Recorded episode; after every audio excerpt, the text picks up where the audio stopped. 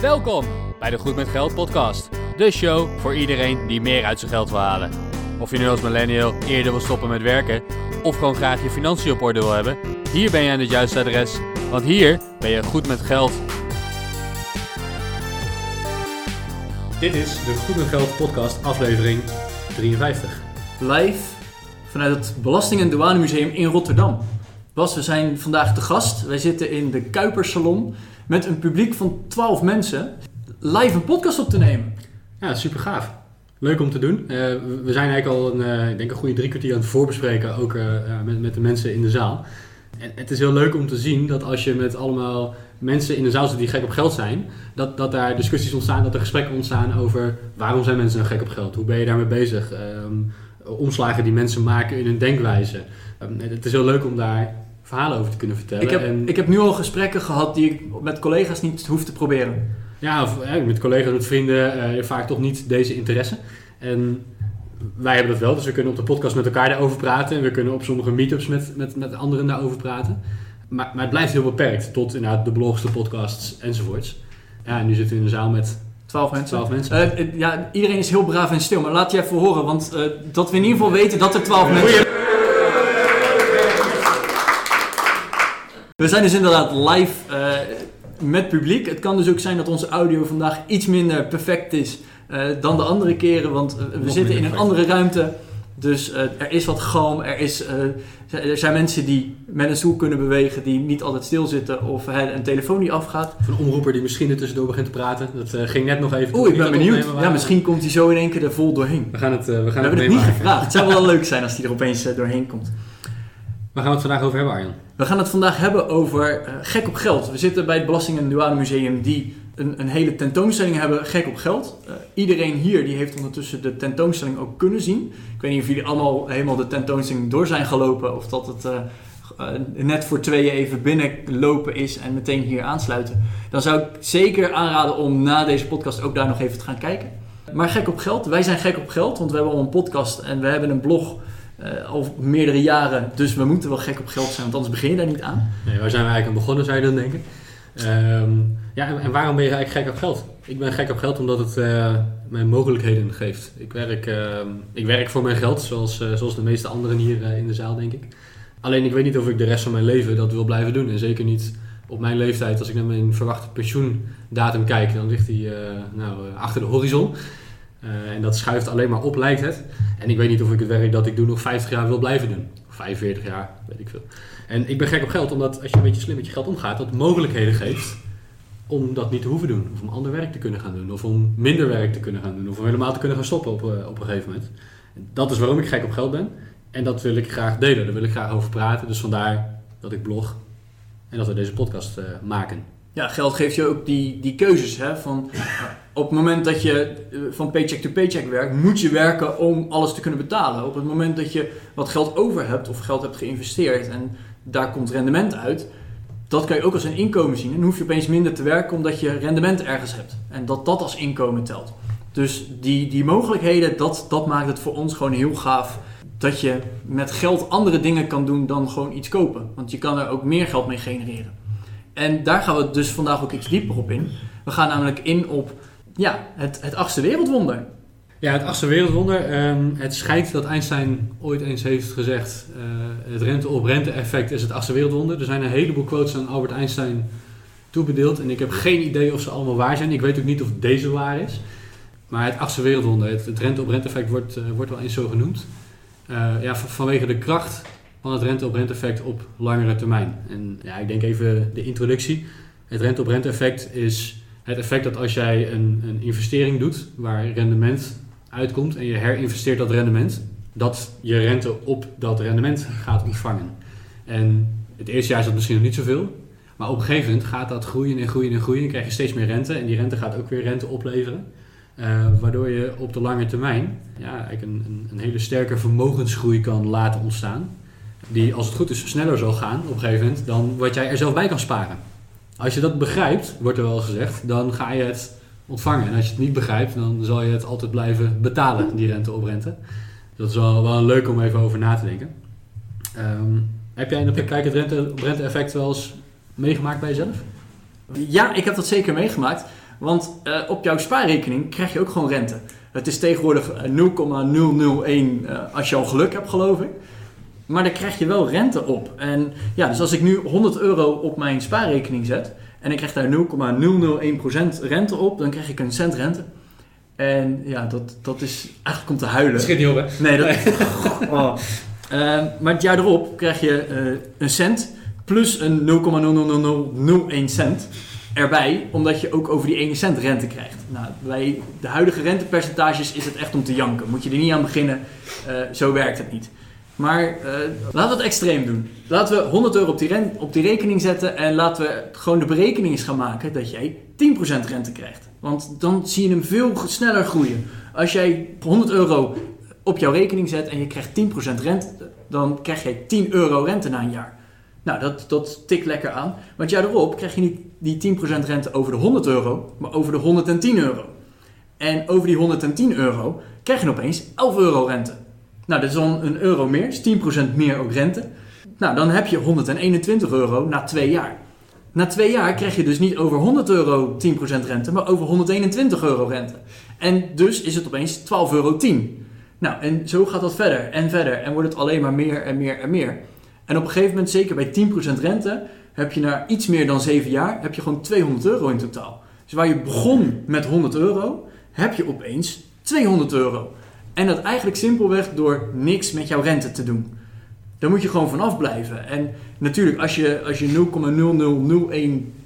0,0001% rente krijgt, daar word je niet gelukkig van. Dus dat, dat, moet je, hè, dat kan je wel opsparen, maar dat, dat zet geen zoden aan de dijk. Maar op het moment dat je inderdaad 10% rente gaat krijgen, nou dan, ja, voor die 10 euro kan je 10 ijsjes kopen bij de ijssalon. Maar je kan ook zeggen, nee, volgend jaar kan ik 11 ijsjes kopen. Het gewoon lekker laten staan. Ja, gewoon niks meer doen. In, in de praktijk gaan we natuurlijk geen 10% rente op ons eh, spaargeld krijgen, helaas. Maar ik beleg bijvoorbeeld, eh, net bij het voorgesprek hebben we het al heel even kort over gehad, van wat, wat doe je dan precies? Ik beleg in een fonds dat heet VWRL. Dat is een aandelenfonds, die belegt in eh, een paar duizend onderliggende aandelen. En sommige van die bedrijven betalen dividend. En vanuit het fonds VWRL krijg ik dan weer een stukje van dat dividend elk kwartaal mijn beleggingsrekening bijgestort. En het afgelopen jaar was dat elk kwartaal genoeg om weer een extra eh, stuk van die ETF te kunnen kopen. En daarin zie je ook in de praktijk dat je dat rente op rente effect een beetje begint te ontstaan. Dat, dat je op een gegeven moment in de praktijk echt iets aan gaat hebben. Is dat je op een gegeven moment genoeg dividend ontvangt om daar weer extra aandelen van te kunnen kopen.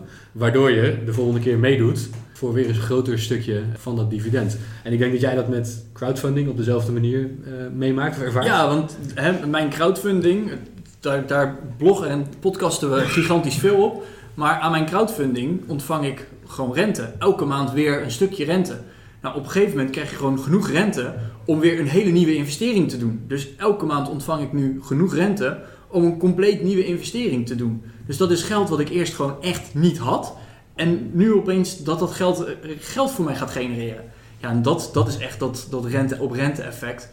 Eh, En dat is denk ik wel een stuk eh, groter dan bijvoorbeeld wat jij hebt bij eh, VWRL. Dat, jouw aandeel wordt wel meer waard, maar dat is niet direct rendement. En- en- Nou, dat is natuurlijk pas rendement op het moment dat je gaat verkopen en, en je rendement echt realiseert. Rente op rente effect werkt alleen inderdaad voor op het moment dat je een, een cash rendement uit een belegging krijgt die je weer kunt herinvesteren. Op het moment dat iets meer waard wordt, is dat niet per se het rente op rente effect.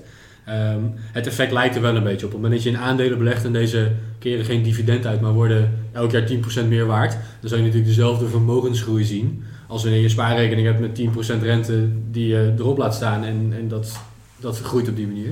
Dat grafiekje gaat er hetzelfde uitzien. Het effect is niet helemaal hetzelfde. Maar ik denk voor vandaag dat het niet zo heel veel uitmaakt en dat we hem even eh, ja, als, als hetzelfde fenomeen kunnen beschouwen. Maar ik ben wel benieuwd, in de zaal zijn er mensen die bekend zijn met rente op rente effect. Ik zie al vinger omhoog gaan. Nou, ik heb een vraagje. Wat is in de praktijk dan nu je eh, dividenduitkering op die VWRL die je nu hebt? In de praktijk eh, een, paar honderd euro per jaar. Maar in, in, in, in percentage? Eh, op VWRL ongeveer 2%. Ah, oké. Dus dat is niet heel veel. Maar dat komt omdat VWRL niet bestaat uit puur dividend uitkerende aandelen. En er zitten ook aandelen in of bedrijven in die geen dividend uitkeren. En ergens in de mix kom je daar op, een, eh, op dit moment op een procent of twee uit ongeveer. Ah, Ik denk ietsje lager met de recente stijging in de, in de koers. Zal die, eh, zal die ietsje lager dan de 2% zijn, denk ik. Ik heb er zelf namelijk eh, een paar weken geleden met mijn dochter over gehad. Die is uh, 19 jaar, die studeert en die leent nu niks van de overheid. Om een plan te gaan bedenken om te gaan lenen van de overheid, desnoods het, met terugwerkende kracht bijvoorbeeld, of vanaf nu, zeg maar 1000 euro per maand. Het rente-op-rente effect, uh, of nou ja, rente dan niet, omdat dat op het moment niks is, maar dan eventueel dividend of een ander rendement. En je hebt een paar jaar om weer terug te betalen. En daarna ga je in porties betalen. Dus wij hadden een hele berekening dat je eigenlijk zou je het helemaal vol kunnen storten. En als je er helemaal niks mee doet, heb je al je pensioen. Het, is ook ja, een beetje tricky. Ja, dus oeh, ik vind, deze, ik, vind, oeh, ik vind deze heel tricky. Ik, ik, heb, ik heb hier een, uh, uh, ik heb hier wel een mening over, namelijk dat, ik, dat ik het best een leuk idee vind. Uh, maar je hebt het hier puur over, over arbitrage eigenlijk tussen twee tussen twee, twee stukken financiën. Aan de ene kant leen je kapitaal tegen een bepaald rentepercentage. Dat zal nul zijn, denk ik, op dit moment. Of, of heel laag in ieder geval. nul. Uh, en aan de andere kant ga je dat kapitaal inzetten ergens anders waarbij je een hoger uh, rentepercentage hoopt te ontvangen op dat rendement. Uh, als je dat op de bank zit, krijg je er ook maar een heel klein beetje voor. Als je gaat beleggen, dan hoop je dat het rendement hoger gaat zijn. In de praktijk zal dat waarschijnlijk op de lange termijn ook hoger gaan zijn dan die 0%. Um, maar dat is natuurlijk niet gegarandeerd. En het is ook niet gegarandeerd dat dat vanaf nu de komende 10 jaar hoger dan nul gaat zijn. Hè? Dat kan best een negatief rendement zijn in de komende jaren. Op het moment dat wij een recessie ingaan of, wat dan ook. Dus, dus ja, ik vind het wel een heel leuk idee, maar wees je wel bewust van de risico's die je daarmee loopt. Namelijk studieschuld en het krijgen van een hypotheek. Als zij straks afgestudeerd uh, is en misschien op zichzelf wil gaan wonen en een huis wil kopen, um, dan, dan gaat die studieschuld in de weg zitten. Um, dan kan je zeggen van ja, je kan hem dan in één keer aflossen met het kapitaal dat ik heb. Dan moet je wel in een situatie zitten dat je inderdaad nog met een rendement zit. Anders ga je erop inleveren. Stel dat je in totaal straks 30.000 euro hebt geleend, voor 30.000 euro aan aandelen hebt gekocht en die zijn ineens nog maar 20.000 waard. Wat, wat ga je in die situatie doen? Kijk, als je de tijd hebt en je kan, en je kan nog 10 jaar wachten tot dat allemaal weer aantrekt, dan is dat misschien niet zo erg. Als je in, op dat moment een huis wil kopen, is het misschien wel erg. En dus dat, dat zijn wel dingen in de toekomst waar ik over na zou willen denken. Ik, ik vind het een heel leuk concept en heel, ik vind het heel gaaf om bezig te zijn hiermee. Uh, dat, dat financial engineering, zeg maar, dat, dat, dat concept vind ik heel gaaf. Um, maar, het is niet zo simpel als oh, de lange termijn beleggingsrendement zijn 8%, ik betaal 0, dus het is winst. Dat, zo zwart-wit is het niet in de praktijk, denk ik. Nee, en er zitten best wel wat consequenties bij als je zo'n studielening aangaat. En iedereen roept wel van, hè, uh, het telt niet mee voor je hypotheek en, en al dat uh, wat er omheen zit. Maar echt wel dat banken kijken van, oké, hoe groot is jouw studielening? En dat vind ik, ik vind persoonlijk, vind ik het vrij ver gaan. Ik ben iets meer risicomijdend dan Bas daarin. Uh, daar zijn we ook gewoon heel eerlijk in. Maar ik vind dat altijd wel een, een, stukje risico. Van ja, maar je gaat dus met geleend geld geen investeren. En ja, in dit geval is dat geleende geld is tegen een gigantisch laag percentage. Want dat, dat is met zo'n studielening is gewoon zo. Daar betaal je vrijwel niks voor. Maar het is, het, het is wel een risico wat je ermee aangaat. Want het kan ook minder waard worden. En dan moet je het ook nog eens terugbetalen. En als je dan een huis wil kopen. En, en, en. En dat is voor mij iets wat ik dan niet kan overzien. En dat vind ik vaak. Ja, en de, de, vraag is hoeveel rendement ga je uiteindelijk uithalen? Want je kan zeggen, ik ga een hoop risico nemen om uh, eh, 500 euro aan rente te verdienen straks. Ja, uit die arbitrage haal ik misschien 500 euro rente als ik die studielening weer heb afgelost. Is die 500 euro je dan waard geweest om dat risico aan te gaan? Dat is ook wel iets wat ik mee zou nemen. Ja, nou ja, dat is natuurlijk buiten je geld bij de bank zetten, is dat natuurlijk met alle investeringen weet je niet precies. Je weet achteraf pas echt wat het opgeleverd heeft. Ja. En ik zeg ook niet dat ik het doe, ik ben er alleen mee in overweging. Maar een motivatie voor mij is nou, dat het nu 0% is. En uh, dat je er 30 jaar over hebt om het uh, terug te betalen. Dus stel dat je 30.000 euro leent. Uh, stel dat die in de min staat, dan hoef je dit jaar nog maar 1000 terug te betalen. En volgend jaar weer 1000. Ja. Uh, dus dan moet hij wel al die jaren moet je een negatief rendement hebben. Um, dus en nou ja, met, met je hypotheek. Dus het is een beetje een, eh, een dingetje, maar dat is iets wat, uh, wat mij op dit moment bezighoudt. Ja, en het, het leuke is, als je rekensom maakt, dan zal je inderdaad zien dat dat rente-op-rente effect, uh, dat dat gaat meespelen daarin. Um, simpelweg omdat je een, een, een, verwacht positief rendement hebt. Uh, dus als je dat uit gaat modelleren over de komende 30 jaar, dan zal je inderdaad je rente-op-rente effect er terug gaan zien. één keer terug hoeft te. Precies, ja. ja. En als je zit met een stukje inflatie, hè, die de schuld opeet als het ware. Maar ja, wees bewust van de risico's, zou ik zeggen. Dat, uh... Ik wil hier wel meteen aan toevoegen, ook voor onze luisteraars thuis. Wil je hier nou op reageren? Zet het dan ook meteen in, in als reactie in de show notes.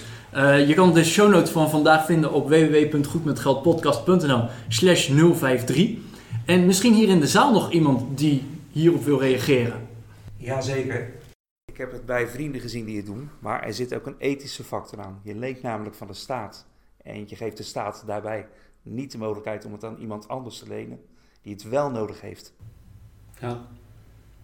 Ja, zo had ik hem nog niet bekeken. Ja, je, je- je kan natuurlijk kijken naar de, naar de letter en de geest van de wet, hè, maar daar gaan we echt een ethische discussie in.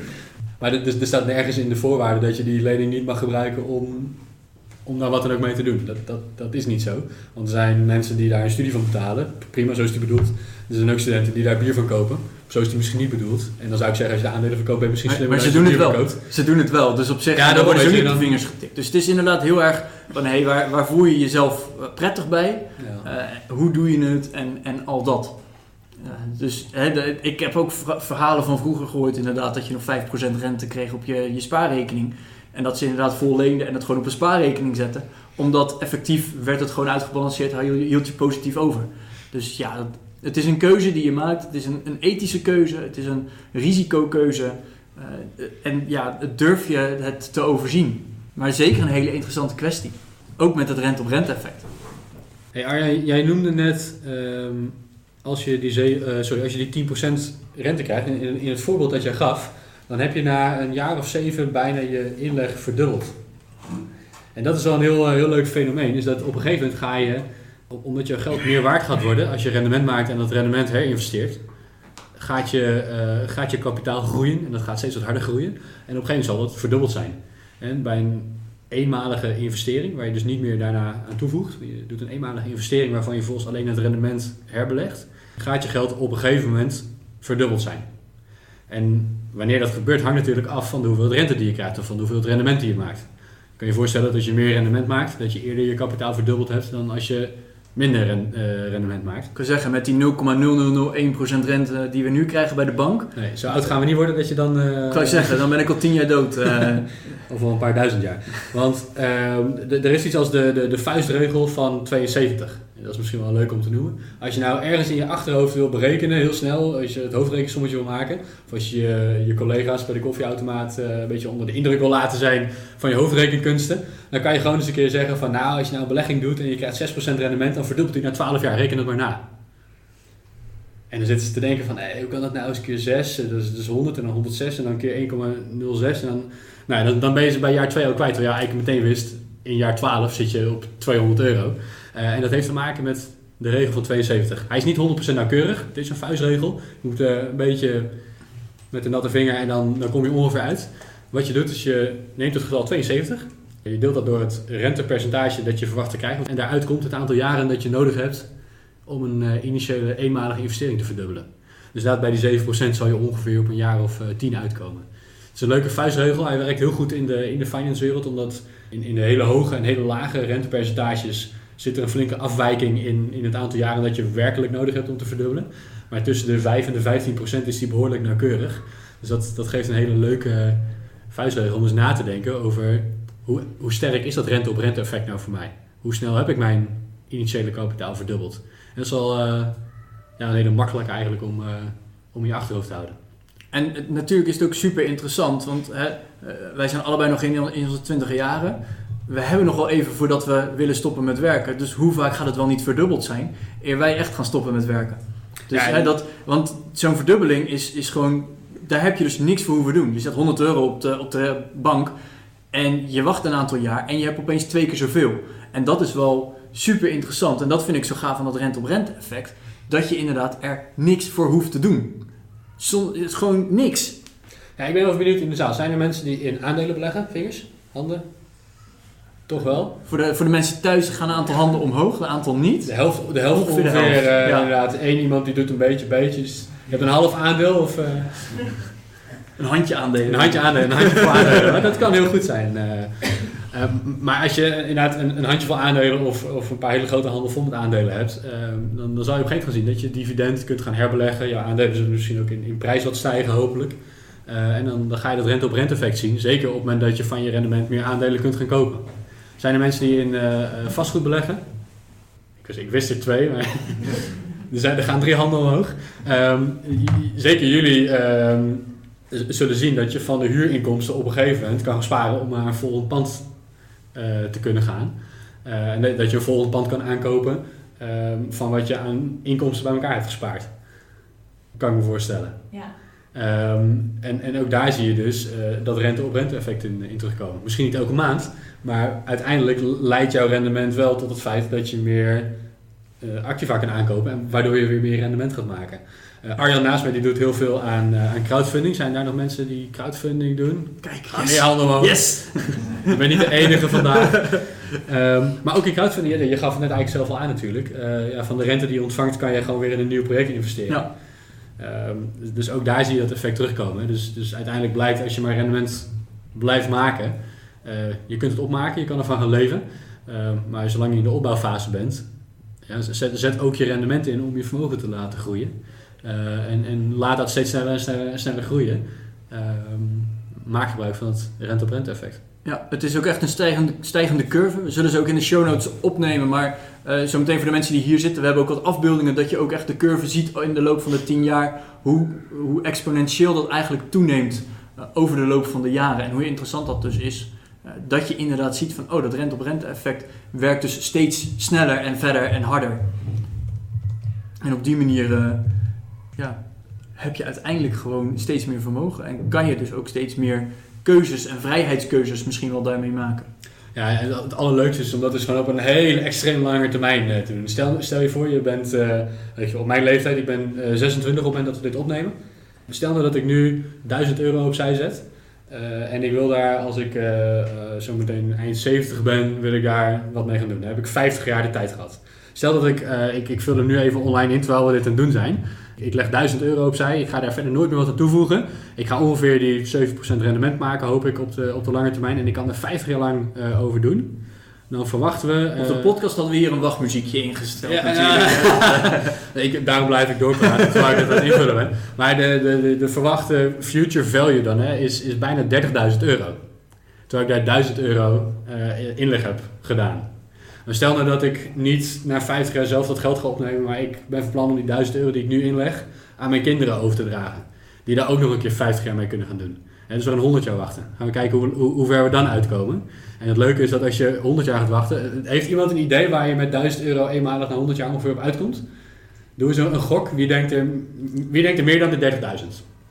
Ja, oké, oké, oké. Iedereen. Dat was een hele makkelijke. Wie denkt er eh, meer dan 100.000? Meer dan een miljoen? Ja, nee, nee, niet. We komen op ongeveer 870.000 euro uit dan. Dus toch richting die miljoen. Ik, ik vind het best wel knap. Met 1000 euro in 100 jaar. Ja, natuurlijk. Het is, Je moet wat 100 onre- jaar, 100 jaar wachten. het is iets wat en- onrealistisch.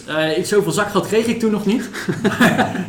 maar dat is dat rente-op-rente effect. Met gewoon 1000 euro, dat, dan is het bijna 1000 keer zoveel waard.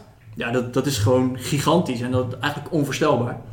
Eh, en nu hebben we het eigenlijk alleen maar over de voorbeelden dat je één keer een inleg doet en wacht. Stel nou dat je elke maand 100 euro inlegt. Elke maand verhoog jij dus al met 100 euro. En dan heb je nog eens het rente-op-rente effect. Ja, dat, dat gaat gigantisch omhoog. Terwijl eigenlijk is het maar 100 euro wat je elke maand dus apart zet. Wij, wij krijgen vanuit de, vanuit de zaal, vanuit het publiek, de, de opmerking van... op de spaarrekening krijgen we helemaal geen rendement meer. Ehm, in de aflevering zojuist hebben we een aantal eh, soorten beleggingen genoemd. Eh, en, en wat voor rendement verwachten we nou? Ik, ik reken voor mezelf in mijn spreadsheets met een verwacht rendement van 7% eh, na inflatie. Want ik weet niet hoe, hoeveel, hoeveel mijn geld waard is over, over 40 of over 50 jaar. Dus ik verwacht een. ehm, ik hou rekening met een verwacht rendement van, van 7% na inflatie. Of je dat gaat halen, weet ik niet. We kijken dan gewoon naar langjarige gemiddelde. Eh, in het verleden behaalde resultaten. Geen garantie natuurlijk voor de toekomst. Eh, maar je moet ergens mee rekenen en, en ik wil mijn spreadsheet graag kunnen invullen. En die 7%, daar, eh, ik, ik reken daar puur met een, met een aandelenrendement eh, van meerdere decennia. Arjan, wat Ja, verwacht jij op jou? Ik, ik roep ook altijd 7% op aandelen, om en nabij. Ja. maar ik ben pas een half jaar bezig. Dus ik ben echt nog heel erg in die opbouwfase. En elke maand braaf een inleg doen. En dus ik- daar ben ik nog lang niet. En ik ben gewoon nu lekker aan het inleggen. En die 7% haal ik dus ook nog lang niet. Eh, ik hoop over 10 jaar te kunnen zeggen dat ik gemiddeld in de afgelopen 10 jaar 7% heb behaald. Eh bij mijn crowdfunding eh, reken ik altijd met een bruto percentage van 6%. Eh, dat is iets lager dan dat ik bruto daadwerkelijk haal, kan ik ondertussen zeggen. Maar netto zit ik weer wat lager. Wat, wat hou je netto na de kosten over in je crowdfunding op dit moment? Oeh, de, ja, dat is een hele lastige. Want dat weet je eigenlijk gewoon nog niet. Het is een, een, ja, een investering die je in, over de loop van een paar jaar terugbetaald krijgt. Maar je kan pas aan het einde zeggen dat je dat rendement ook daadwerkelijk hebt behaald. En wat heb je gemiddeld gehad over de afgelopen jaren? Over de afgelopen jaren zit ik. Uh, over, ja, het verschilt ook weer. Hè? Het verschilt per jaar. Maar over de afgelopen twee jaar zit ik net iets boven de 5% okay. netto. Oké. Dus, hè, dus misschien een verwacht netto rendement van, uh, van ja. 5, iets meer dan 5%. Ja, maar goed, ik heb ook jaren gehad dat het min 5% was. En ja. dat is dan heel zuur, want dan schrijf ik het af omdat een, een, lening betaalt niet meer terug. En dat is heel kut als je dan denkt van, oh shit, uh, ik had hier wel verwacht om uh, 200 euro aan te verdienen. 18 plus podcast. maar het is uiteindelijk uh, min 800 of zo. daar heb ik heel veel van geleerd. Daar heb ik ook mijn strategie op aangepast. Maar uiteindelijk denk ik nu op dit moment ongeveer 5% halen. Ik zie een vraag. Wil je in de microfoon komen staan? U heeft over de crowdfunding. Het is toch meer voor NVO? Maatschappelijk verantwoord ondernemen. Nee, crowdfunding... het is toch een, een samengestelde project? Met alle ondernemers bij elkaar. Nee, dat hoeft niet. Als je iemand gaat, uh, gaat promoten, in zonnetje zetten. Um, ik, ik, zie het zo. Ja, nou, eh, crowdfunding is. Je hebt heel veel soorten crowdfunding. Ah, dat dat uh, maakt het al heel lastig. Ja. Uh, crowdfunding kan. Kickstarter is een van de allereerste geweest.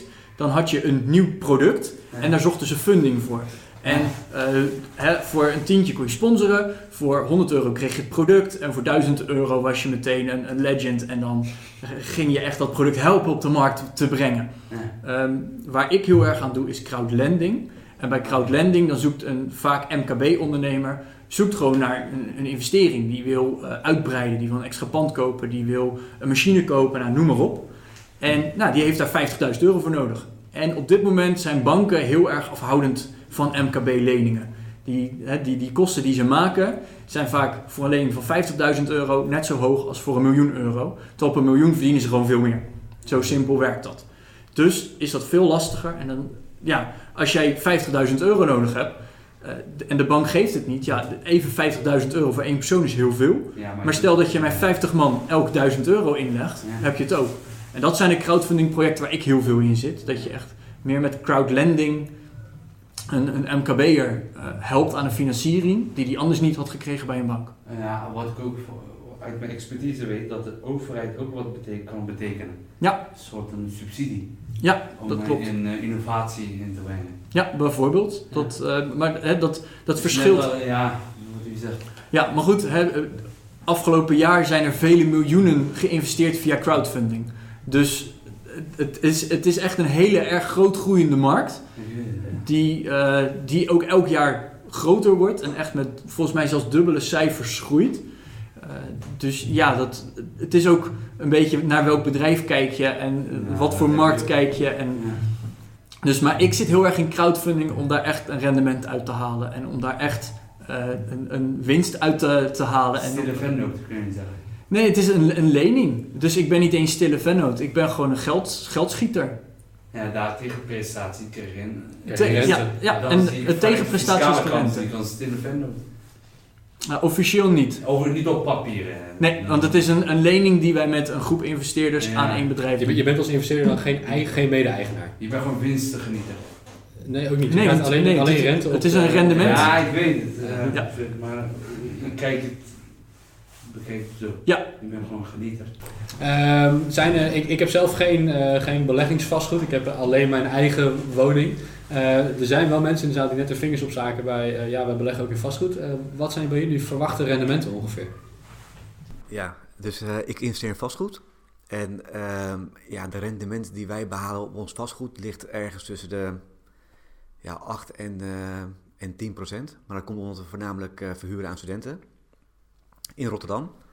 En uh, dat doen we dan eigenlijk uh, ja, op locaties vlakbij metrostations. En, uh, ja, en vaak met studentenvuur levert dat gewoon een goed rendement op. eh, dus ja, dat is goed. Ja. Super tof. Ja. Ik, ik moet zeggen, ik heb bij, mij, bij ons in het appartementencomplex is er ook een studentenverhuur. Ja. Uh, en ik geloof dat die studenten met z'n vieren betalen ze vier keer het bedrag wat ik maandelijks aan hypotheek moet afdragen. Ja, tof. dat ik echt denk van, wow, ik, ik moet ook geloof ik daar in de vastgoed gaan zitten. Ja. Dat, uh... Ja, het is inderdaad het is best wel lucratief. Hè? Kijk, er is gewoon heel veel vraag naar woonruimte. Ja. Uh, voornamelijk vanuit ja, stu- studenten. Ehm, we merken ook jaarlijks dat er een hele grote instroom is in Rotterdam vanuit eh, eh, eh, studenten die dan studeren op de Erasmus Uni- Universiteit. Ehm, ja, dat zijn allemaal buitenlandse studenten. En die zijn hier dan eigenlijk, ja, die blijven hier dan een jaar. En dan gaan ze ook weer weg. En dat is eigenlijk best wel een fijne doelgroep. Ja, zo hou je dus ook hè, je, je vastgoed... Ja, je blijft er niet meer Ja. zitten natuurlijk. ja, ja, je houdt je vastgoed ook liquide. Dus je kunt altijd ook- alweer verkopen tegen de, tegen de marktprijs. Dus zonder een huurder erin. Dus dat, dat zorgt er gewoon voor dat je wat, ja, gewoon een object hebt wat eigenlijk gewoon best wel courant blijft. Dus eh, ja, dat is eigenlijk een. eh, dat, dat, dat werkt voor ons hartstikke goed. Ja, goed om te horen. Gaaf. Ja. Dat is een, eh, een mooi, mooi rendement inderdaad. Misschien nog een aanvulling op het vastgoed. Want eh, je hebt natuurlijk twee soorten rendement die je erop maakt. Dus je hebt een stukje huurinkomsten. eh, en natuurlijk heel veel kosten die eraf gaan, hou je een beetje over. Maar je hebt op termijn ook nog een keer de waardestijging, hopelijk, op het pand zelf. Dus als je voor de lange termijn erin zit en je koopt eh, nu bijvoorbeeld dit jaar een pand en over 40 jaar is het misschien wel eh, 30.000 euro meer waard. En je verkoopt het dan, Ja. natuurlijk ook weer een stukje rendement Ja. Het duurt wel wat langer, maar over de jaren bouwt zich dat wel op natuurlijk. Ja, Dat is vergelijkbaar misschien wel, denk ik, met op het moment dat jij aandelen in een bedrijf hebt. Dat bedrijf kan meer waard worden. En op termijn verkoop je je aandeel voor meer geld. Ja. Maar in de tussentijd heb je ook een dividend ontvangen en heb je een stukje eh, ja, winstuitkering gekregen eigenlijk. Hè? Dus dat is vergelijkbaar neem ik aan. Ja, het is heel vergelijkbaar met aandelen. Ja. ja. Ben je dan niet bang, eh, gezien de doelgroep studenten, dat jouw vastgoed minder waard wordt? Want studenten leven anders in een woning of in een kamer dan eh, een gezinnetje of een, een eh, expat. Dat is een hele goede vraag. Eh, en ja, ergens is dat ook wel zo. Dus je moet ook wel rekening houden dat je meer onderhoud moet plegen. Ja. Hè, op een woning waar misschien een eh, één persoon of, een stel in woont, die zullen misschien netter ermee omgaan. Dus dat calculeer je in. Eh, het is meer risico. Eh daartegenover staat iets meer rendement. Als alles goed gaat, hou je het rendement goed over. Misschien wordt het wat minder op het einde, wat je dus het onderhoud hebt moeten Maar plegen. daar reserveer je voor neem ik aan. Maar daar reserveer je Ja. voor, Ja. ja. Goed. Ja, dankjewel voor het delen. Ja. Herkenbaar voor u? Eh, ik heb een, eh, iemand alleen in een gewoon huis. Oké, ja. Ja, Bas, nu we met, met zoveel publiek zitten, vind ik het wel tof om eh, de, de goed met geld vragen er ook gewoon in te gooien.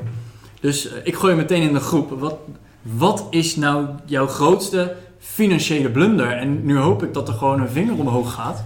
Ja, ik heb een vinger, kijk! Kom naar voren en ik ben heel benieuwd wat je grootste financiële blunder is. Ja, het is natuurlijk altijd de vraag, wat is dan een blunder op financieel gebied? Eh, als ik er eentje moet noemen, we hebben, dus ik en mijn man samen hebben ooit een best wel dure auto gehad. En toen waren we nog niet zo heel erg bezig met hè, hoe kunnen we nou ons geld eh, optimaal benutten, zeg maar. En ehm, die kostte per maand ook best wel wat geld. En we, eh, we hadden een Audi, dus iedereen weet wel, het zal waarschijnlijk ook meer kosten dan eh, een Fiat Panda. Die hebben we nu. Eh, dus we zijn zeg maar gedowngrade in de auto. Maar we hebben wel heel veel plezier aan gehad. Weet je, het is leuk geweest dat we hem hebben gehad. Maar op het moment dat we hem... We hebben hem verkocht. Om dus de reden dat we eigenlijk beter met onze financiën wilden omgaan. En eigenlijk meer geld wilden sparen en overhouden. Dus in de tijd dat we die auto hadden, hebben we dus minder kunnen sparen dan dat we eigenlijk achteraf gezien wilden. Maar op het moment dat we een andere auto daarvoor terugkochten en we zagen dat het dus ook weer wat opleverde op die manier, of eigenlijk dat we meer overhielden, ja, was dat wel eh, uiteindelijk ook alweer een succes uitgehaald. Ik vind het een heel mooi leermoment inderdaad. Een, een dure auto. Dat je, ik, ik vind niet terecht dat je het meteen een blunder zou noemen. Maar ik vind het wel een heel goed voorbeeld om te zeggen van nou daar hebben we van geleerd. Dat was een hele dure aankoop, maar ook in onderhoud en belasting en, en al dat eromheen.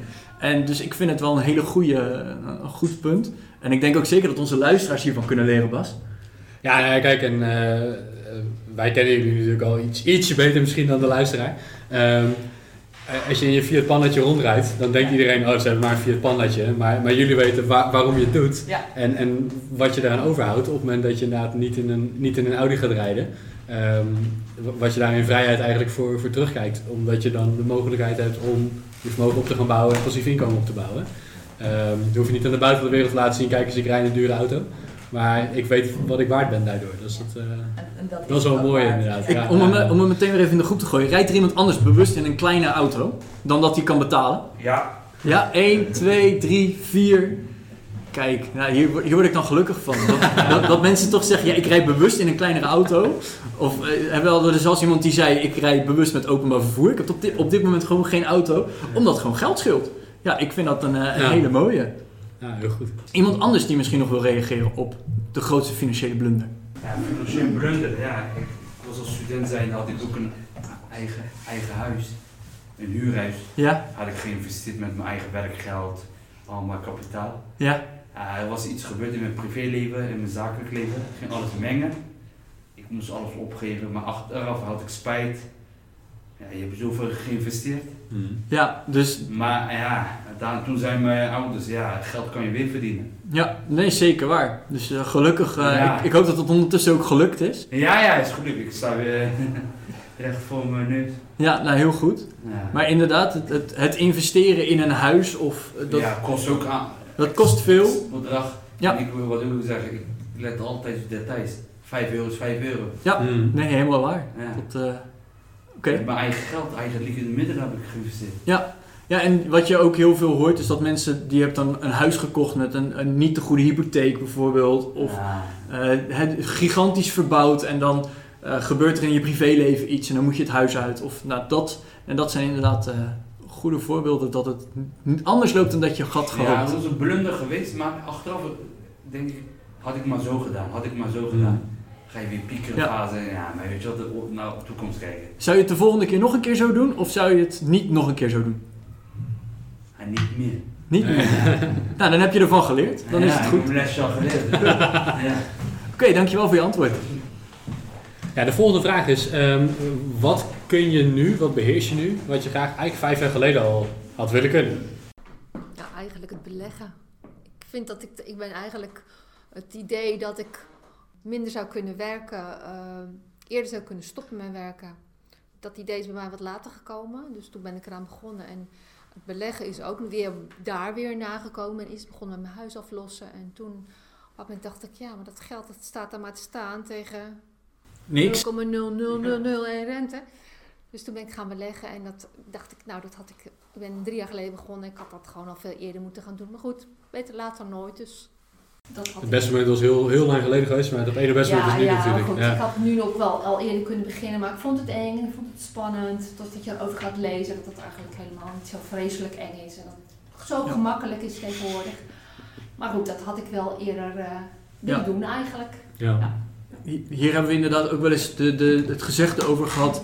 Eh, als je nu een boom nodig hebt, wat is dan het beste moment om hem te planten? Twintig jaar geleden. Ja. Dat, eh, ja, inderdaad. Je had, je had- natuurlijk, je had het beste inderdaad twintig jaar geleden al willen beginnen. Maar beter laat dan nooit. En, eh, we hebben zelfs nog een antwoord, Bas. Geweldig. Ja. Nou, deze, ehm, wij zijn begonnen met het investeren in vastgoed in 2017, eind 2017. En eigenlijk hebben we nu soort van, nou, als we dat drie jaar eerder hadden gedaan, dan was het wel een stuk. Ja, kijk, nu zijn het prijzen nog steeds, hè, het, is, het is allemaal wat duurder geworden, dus nog steeds, ehm, eh, maar nog steeds valt het rendement te halen. Alleen als we dan nu kijken dat wij voor sommige appartementen die we nu aankopen, dat we daar eh, drie jaar geleden hadden we daar gewoon de helft voor betaald. En dus dat is wel, ja, dat had ik wel eerder willen kunnen, zeg maar. Of, eh, maar goed, toen in 2014 zijn we begonnen met het investeren in aandelen en dat was eigenlijk ook gewoon goed. Want daarmee hebben we wel het kapitaal kunnen opbouwen om uiteindelijk dan in het vastgoed te gaan investeren. Ja, super interessant. Ja. Dat, eh, ik ben inderdaad ook blij dat ik mijn huis eh, net in die oplopende fase heb kunnen aankopen. Dat, eh, Ja. die had ik nu niet meer kunnen betalen. Nee, nee, nee. Wij, wij hebben nu nog steeds af en toe wel eens denk ik van ja, wow, weet je, dat je, wat je dan nu dan betaalt voor sommige appartementen, dan is het rendement nog steeds goed. Maar ja, dan denk ik van ja, weet je wel, ehm, het gaat nu toch best wel hard. Dus, eh, maar goed, de kansen zijn er altijd, dus...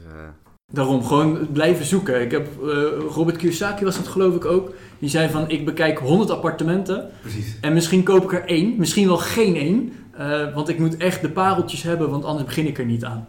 Klopt, klopt. Het is altijd, soms is het wel inderdaad een zoektocht en zoeken naar het juiste appartement die dan ook het juiste rendement eh, biedt.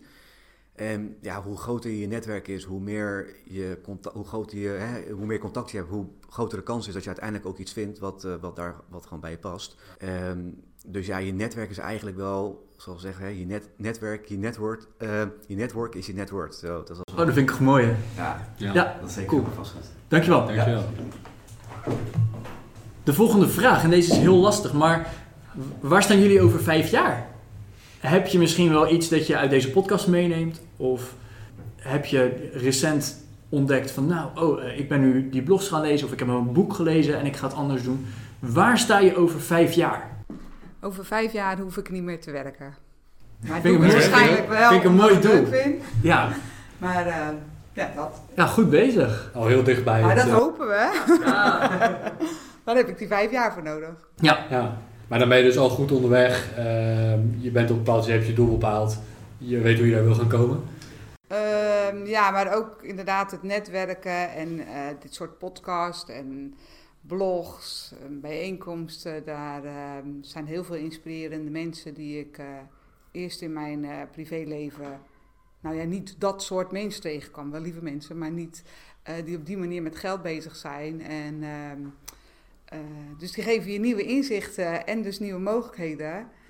En eh, waarvan ik van overtuigd ben dat ik eh, die gewoon gaat halen binnen vijf jaar. Gaaf. cool. Mooi vooruitzicht. Is er een bron van informatie die misschien nog niet zo erg bekend is, eh, die je met alle luisteraars wilt delen? Het kan een boek zijn, een blog, een YouTube-kanaal, misschien een mooi gezegde. Is er iets eh, wat je wilt delen? Ja, ik, er is één website die ik, eh, waar ik vind dat heel veel waardevolle informatie op staat. En het heeft misschien niet direct een link met geld, maar het heet Farnham Street. Eh, en het gaat vooral een beetje op psychologie en hoe je denkt en hè, hoe je met mentaal denkproces, eigenlijk model, hoe je het noemen, omgaat. En het leuke is, dat is de naam van die website, Farnham Street, dat was volgens mij de, de, de straatnaam van waar Buffett ooit, of nog steeds misschien wel zelfs gewoond heeft, of in ieder geval iets mee heeft gedaan. Dus die, die link is wel heel erg leuk. En ehm, er zit ook een man achter die daar gewoon heel veel mee doet. Er is ook een podcast over en die heet volgens mij The Knowledge Project. Ehm, en daar komen dus ook gasten over bepaalde onderwerpen praten. En ik vind die altijd heel waardevol. Oké, dankjewel. Dankjewel. Die gaan we opnemen in de show notes op www.goedmetgeldpodcast.nl slash 053. Dankjewel, ik ga hem bekijken. Ja, en Bas, ik wil ook meteen even die, die ene website noemen. We, we hadden het bij het voorbespreken over parkeren en parkeergeld betalen. En toen riep ik heel hard, ja, ik kijk altijd even waar ik goedkoper kan parkeren. En wij staan allebei niet hier voor de deur, want dat kon goedkoper. Eh, zo zo eh, zuinig zijn we dan. En eh, die kijken we altijd even op eh prettigparkeren.nl. Dan eh, kan je gewoon aangeven, ik moet daar zijn om die en die tijd. En dan geeft hij aan eh, wat dat kost om straat te parkeren, wat de dichtstbijzijnde gratis parkeerplaats is en zo verder. Dus dat vond ik ook nog wel een website die eigenlijk, eh, gezien de hoeveelheid notities die hier gemaakt werden, vond, vind ik hem wel even nodig om, eh, om te noemen. Ja, dan, eh, dan zijn er waarschijnlijk meer mensen ook eh, die dat ja, dat denk ik wel. De laatste vraag. De laatste vraag. Wat is jouw advies? En dat mag zijn over het vastgoed, dat mag zijn over het rente-op-rente effect, dat mag zijn op alles wat we eigenlijk in deze podcast hebben besproken. Wat is jouw advies wat onze luisteraars zouden moeten gaan doen? Mijn advies is eh, gericht op ondernemers. Eh, meer op micromanagement richten. Je loyaliteit binnen het bedrijf, binnen het bedrijf ha- binnenhalen. Oké, want eh, omdat werknemers snel weggaan. Van, ehm, van een hiërarchie Ja, naar een medewerker. Mhm. Daar zit de kracht. oké, De goede kracht zit- tip. De kracht zit echt in de mensen daar. Ja. Als je loyaliteit in binnen het bedrijf neerzet, settelt, ja, binnen uh, no time je rendement. Ik vind dat een hele mooie. En dat is ook rendement op rendement. Ja, Hè, want je doet een investering in jouw werknemers. Eh, je leidt ze op bijvoorbeeld. En dat gaat zich weer uitbetalen ook. En omdat ze dan blijven. Ja, nee, vind ik een hele goeie. Micromanagement Ja, dankjewel. ze. Ja, Goeie tip. Advies voor de ondernemers. Zijn er ondernemers in de zaal? Eén, twee, twee, drie. ik, ik, ben, ik ben zelf recent begonnen, maar ik, ik ben alleen, ik heb geen personeel.